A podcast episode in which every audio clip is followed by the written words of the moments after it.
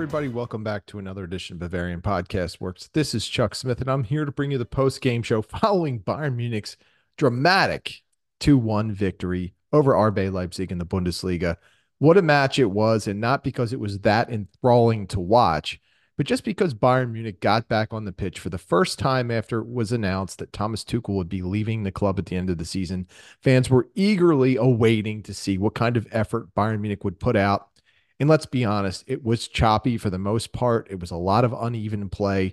It didn't look good for the majority of the match. However, Bayern Munich did something which we have not always seen it do this season, which is claw back, stay in the fight, continue to persevere, and work to get a victory when it looked like they had no chance of doing that. So I was very pleased with the amount of fight that I saw, the amount of, how do you even say it? Just not give upness.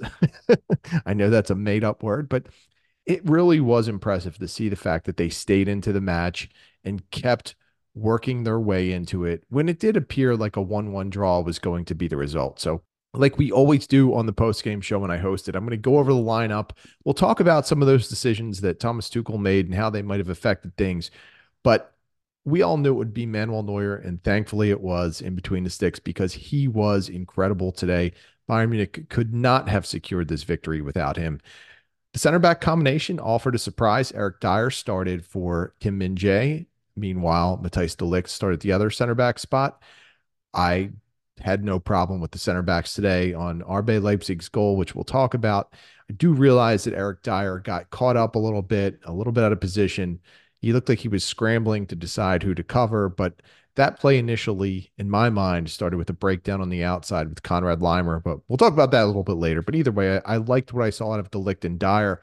I know statistically they're probably not going to score well on some of the rating systems, but listen, it really easily could have been a blank sheet. So a clean sheet, I should say, as Neuer could have blanked RB Leipzig. So I was impressed with the center backs. I'm eager to see what other people thought on that as well. At the outside back positions, we had the expected move of Joshua Kimmich back to right back. Given the dearth of options there and how many injuries Bayern Munich is dealing with, Kimmich made the move. It was not all that smooth. He looked very rusty out there. I think he needs some work at right back. I don't think he'll be playing a ton of that moving forward, but at a time where Bayern Munich needed him and where Germany might be using him this summer, Kimmich needs to refamiliarize himself with the position and he needs to get a comfort level built back up, which clearly was not there today. I'm not saying he was awful by any means, but he needed a different perspective in terms of, what he was looking at on the field, and clearly just was not comfortable with where he was at. On the other side, we had Rafael Guerrero, who I thought was pretty good today. I thought he made some good runs up the pitch, did make a couple of decisions that left his center backs hung out to dry a little bit, but overall, I thought Guerrero was good. Thought he played a little more conservatively, obviously, than Alfonso Davies would, but definitely had some good moments, and any of the bad moments that he did have, he made up for. So was pleased with that effort. In the midfield, I thought we saw surprisingly good performance. Leon Goretzka, I thought, was very good. I thought Alexander Pavlovich was also pretty good. Now, you could talk about a lot of things with these two, but I thought they were very steady. We saw Pavlovich, continue to show that he is just so calm and so confident on the ball. We saw Goretzka play a lot of different roles within the match. Sometimes he was up the pitch. Other times he sat back deeper. It's a lot of the versatility that I think Bayern Munich envisioned when they had Goretzka for that number 8 role, with him being able to fill so many different facets within a game. And for as much as people want to slam him, again, he is an example of a player who has persevered this season and has really pushed through, and I think, in my mind, had a very good season overall, even if he has had a couple of off games here and there. The attack, well, this is where the problems have been and where they were today. We saw Leroy Sané and Jamal Musiala on the wings, Thomas Müller at the 10, and Harry Kane, the star of the game, at striker. Leroy Sané, this is one of those things with Sané. He is absolutely tired. He's beat up. He's slumping big time. His confidence level is low. He made some great runs today, but his touch betrayed him. His lack of ability and confidence in using his right foot has betrayed him. He needs a reboot. And for weeks and weeks and weeks, I've been sitting here saying, rest Sané, rest him. And he did get a little bit of a respite last week, but I'll be honest, he looks like a beaten man right now, and he needs more than just rest. He needs a full recharge and a reboot. If I'm Thomas Tuchel, I'm probably considering benching Sané for a game or two just to let the guy clear his head, let him get physically right. There is definitely something going on with him at this point. He was visibly frustrated today. It looked like he lost his focus several times, drawing the ire and frustration of teammates. It was not a good showing for Leroy Sané at all. Jamal Musiala struggled at times as well. But again, I think putting him out on the wing allowed him to get into some advantageous positions. In fact, his play led to Harry Kane's first goal. It was not an assist. I don't know what officially was credited, but Xavier Schlager actually kicked the ball off of Musiala's foot to Kane. So was really not an assist, but Musiala's playmaking ability and the threat of what he could do was really what opened up that play from the get-go. So I thought it was an improved effort from Musiala, even though it was not his, what I would say, strongest showing. Thomas Müller, I thought, was pretty good, although he had one boneheaded play that nearly cost Bayern dearly. Manuel Neuer bailed him out big time. Second half, Thomas Müller, who was having a really strong game, tried a cross-field pass that got picked off. It was not hit hard enough. It was a really bad idea to begin with. RB Leipzig sprung on the break and eventually ended up on the foot of Benjamin Šeško, who was stopped by Neuer with an amazing save. Šeško was stopped twice in a span of about 3 or 4 minutes there on golden opportunities. He would eventually break through for Leipzig's goal, but he will be having nightmares about Manuel Neuer and the chances that he had. He is really going to regret some of those looks. So Müller, if not for that one boneheaded play, I would have said was really, really good. But in the end, just a good effort from him as that play really could have turned the tide of things if Šeško was able to beat Neuer, which quite frankly, he should have. As for Kane, he did score both of Bayern's goals. So what can you say? When he's in the box and he's leading the break from the top of the formation, Bayern Munich looks 10 times better.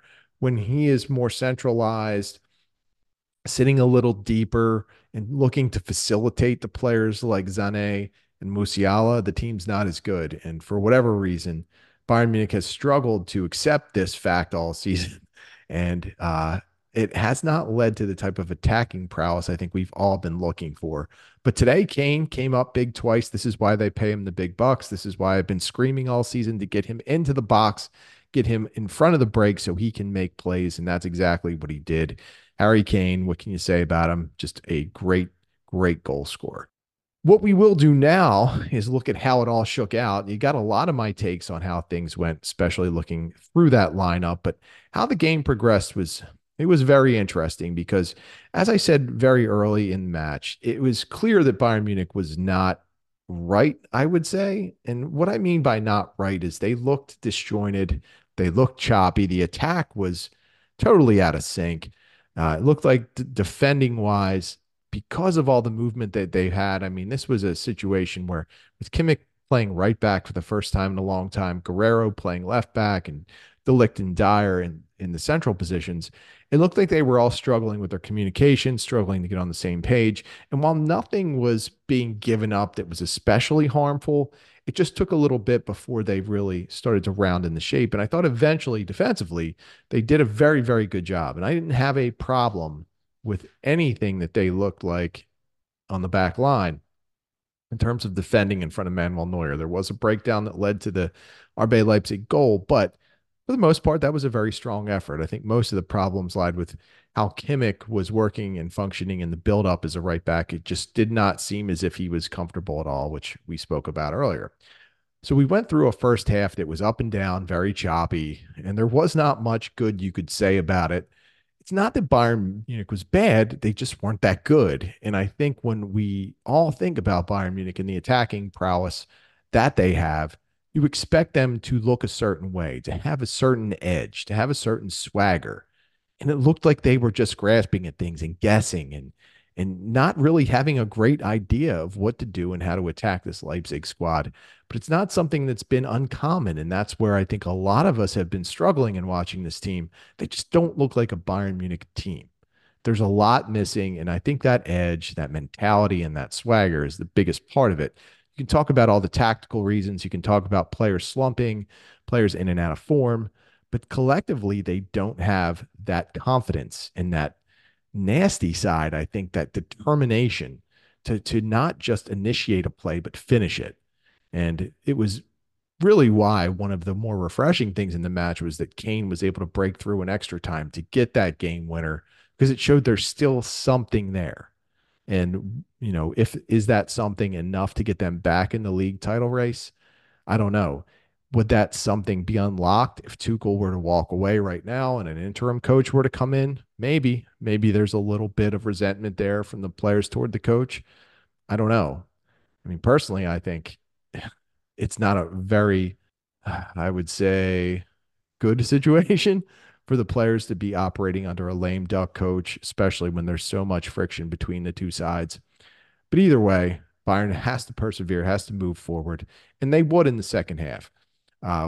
We did see Bayern Munich get that first goal in the 56th minute from Harry Kane. Now, the site I'm looking at has Jamal Musiala credited with an assist, but I mean, you're hard pressed to say that Musiala made that pass. I mean, really, every camera angle that I saw showed that Xavier Schlager kicked that ball off of Musiala's foot, and Kane just happened to be in the right place at the right time, and then had a terrific finish, which, you know, listen, Kane, he can do that. And he probably could have had a couple of opportunities earlier. One was a header. Another was a bicycle kick that, you know, on a different day, he probably scores. But in this match, it took him until the 56th minute and a very fortuitous bounce, I would say, over to him off of that attempted clearance by Schlager.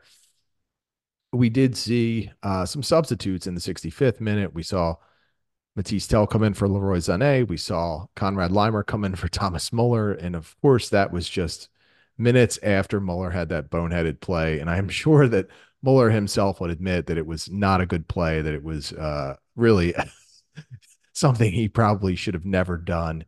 But listen, the one thing you can say about it is it showed again how good Manuel Neuer is at his age to come up and make that play on Šeško, who is widely regarded as one of the top young strikers in Europe. Šeško has a lot to learn. He has a lot of improvements to make in his game. 2 years from now, he probably bangs home at least two of those three opportunities that he had. But right now, he is still in a rough form, and Neuer was good enough to take that opportunity away from him. Huge credit to Neuer. In my mind, it's been very tough to really discern who was better, Neuer or Kane. I think when you look consistently throughout the game, Neuer was better, but Kane had the bigger moments in the end because he had that game winner in extra time. So RB Leipzig, though, eventually, as we talked about earlier, did come through and score a game-tying goal in the 70th minute. It looked like a breakdown in spacing and coverage with Konrad Laimer, which then led to Eric Dier being in scramble mode, not knowing who to cover. And eventually the ball got over to Šeško, who took a shot. It looked like he was trying to go near post, but diving Goretzka tried to slide, kick the ball away, and it did not happen. Unfortunately, the deflection went into the net from Goretzka. Again, the official scorer gave it to Šeško, but it easily could have been an own goal in my mind off of Goretzka if it did indeed hit him, which it looked like it did. Every angle I had looked like it did deflect off of him. So Šeško got his goal, but it would not be enough, as we would find out later on. In the 81st minute, Kim Min-Jae came in for Alexander Pavlovich, who, again, another strong showing from him. I thought he did some really good things, his composure on the ball being the biggest and best thing that he brings to the table at this point. Did get a yellow card, which was unfortunate. It didn't probably need to happen that way, but Pavlovich, another strong showing. I think this kid is getting more and more confident every time he goes out there. At least I didn't see too much of a problem with tracking defenders running in, which was a problem for him previously. So maybe he's made some improvements there, but it's obviously something we're going to continue to look at when he plays.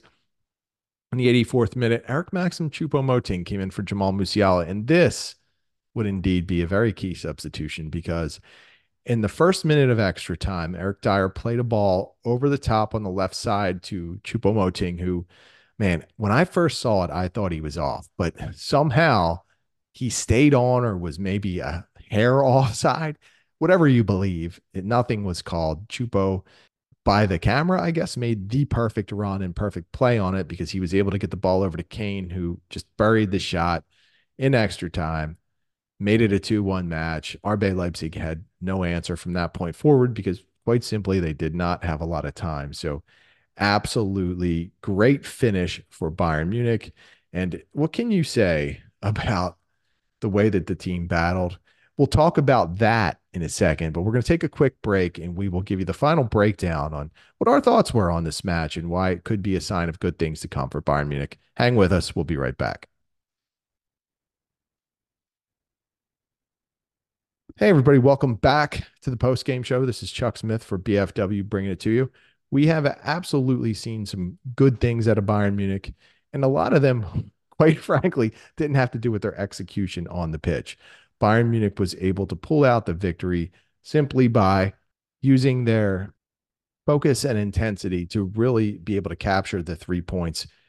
Bayern Munich had some troubles. I mean, this was not a banner effort by any means for the Bavarians. It was a very choppy first half. It was uneven. The attack just could not get in sync, and there are a lot of reasons for that. Leroy Sané being pretty much cooked this season was a big problem. Today, I think he's just out there in terms of mentality, how he feels physically. There's a lot going on, and I'm certainly not going to sit here and make excuses for him. Even going back to the year and a half long pursuit, I was not much of a believer that Sané was going to be this perfect fit for Bayern like many people thought he was. I would never in a million years deny his talent or that he could produce for Bayern Munich, but there was always, to me, something missing to him. And it's not like I was the only one saying it. There were plenty of people that said that. But listen, for the most part in this season, he had proven me wrong and proven many other people wrong because he was one of the most dominant players on earth. Unfortunately, now he is scuffling so poorly, you really can't look at that player back in the Hinrunde and say that this is going to be a player who is going to be able to find his form once again. He's struggling, and he needs some downtime. Whether or not he can do that remains to be seen. But it's as long as Thomas Tuchel's calling the shots, it looks like Sané is going to get his number called. So what can we take out of this, aside of Sané needing some rest? Well, we can take out of it that Tuchel might be listening to some people around him for once. He did get Kim Min-Jae out of the starting 11. And it really, listen, it doesn't have as much to do with Kim Min-Jae and how he's performed. I haven't been as high on him as some others. I think he's been good, not great. But he's beat up, and he has taken so much damage and put on so many miles this season. To continue to roll him out there like Tuchel has was mind-blowing to me, because you could tell that this was a situation where the guy was spent. And one of the biggest problems I had with Tuchel is identifying these moments when players are beat up, whether it's been Sané, Musiala, Kimmich, Kim Min-Jae, Dayot Upamecano, whoever you want to say, even Alfonso Davies, the guy that can seemingly run forever. He was cooked a little bit in the earlier part of the season. These guys have a heavy international schedule. They have a heavy league schedule. They have a heavy European schedule. Eventually, you wear down. And I think one of the biggest issues has been Tuchel not being able to identify that and not being able to work around that and give guys the necessary rest. Instead, he kept people like Matthijs De Ligt and Thomas Müller on the bench for most of the season. And what I can say about those two guys is inevitably they are two players who really shouldn't be motivated to play under this coach. The coach made life miserable for them. But if you saw any of the footage from the game, you could see that De Ligt was totally engaged and working to communicate, and I thought really did well on the back line. And Müller, you would never know the guy spent half of the season on the bench. Aside of that one play that we've talked about a couple of times already, Müller was really good on the field, but it was how he was interacting with Tuchel on the bench that tells you, no matter what you can say about Müller, he has kept the club's interest at the forefront and in front of his own personal interest for the majority of the season. And when young players come through Bayern Munich and they come through the academy, they should be looking at how he's handled this. The guy has been disrespected, misused, and he kept focused. He kept at it. He kept pushing forward. And even now, when he could be saying, I told you so, to a coach that wouldn't play him, he's trying to keep the team motivated, whether it's with quotes like he made a couple of weeks back after the game when he was talking about players accepting responsibility, or it's just his actions on the sideline like we saw today after he was subbed out. Thomas Müller has been that player for Bayern Munich. He continues to be that kind of player for Bayern Munich, and he'll remain a key figure until the day he retires, which by all accounts right now looks to be after next season. But moving forward, Bayern Munich has some interesting choices to make. I don't think this team is responding all that well to Tuchel. I don't think, even with the result today, that it means like, well, Bayern Munich, they've made the right call by leaving Tuchel in charge and it'll all work out in the end. I don't think so. While each side of this, the players and the coaching staff probably have some weight off of their shoulders, this is not a comfortable environment. There are players that have been misused and mistreated all season, and they're going to have some resentment. Yes, I expect them every game to be able to push through that and battle and fight because they have pride in themselves and they want to play for their teammates. But I think this could all be alleviated with any interim coach, anybody that just comes in and gives a fresh perspective and a fresh start to so many players that I think need it at this point. And I'm not even going to knock Tuchel for how things went today because, as I said, it was okay. It wasn't good enough, though. I don't really have a problem with too much that Tuchel did, but I think that this specter that's just hanging over the team is creating so much distraction, and I don't think it's going to be a healthy exit for anyone, because the minute things go poorly again on the pitch, and chances are they will, it's going to turn into another round of finger pointing. I didn't like everything Tuchel had to say at his Friday press conferences. I think the players right now, at least at the time I'm recording this, they haven't addressed really too much about the change and what things might look like moving forward. The bottom line is they're all under notice right now. They're all on notice, I should say. They're all going to be battling for their jobs and whether they want to remain with the club. And we'll find that out this summer. But one thing you can say is, if you want to take a positive out of this, Bayern Munich showed that heart and that fight that we have not often seen this season. So it was a 2-1 victory. It was one that wasn't always the beautiful game, as many people like to call it. It was quite ugly at times, but Bayern Munich did push through. They did get the 3 points. Hopefully this can lead to some momentum building up and something brewing to make one last push at the Bundesliga and at the Champions League.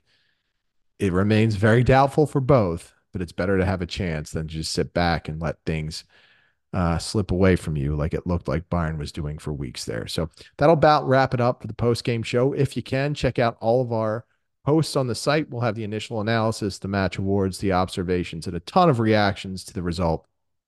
Bayern Munich once again downed RB Leipzig 2-1. Have a couple of beers on me. I hope you enjoyed this match. Have a fun rest of your weekend, and we will see you next time.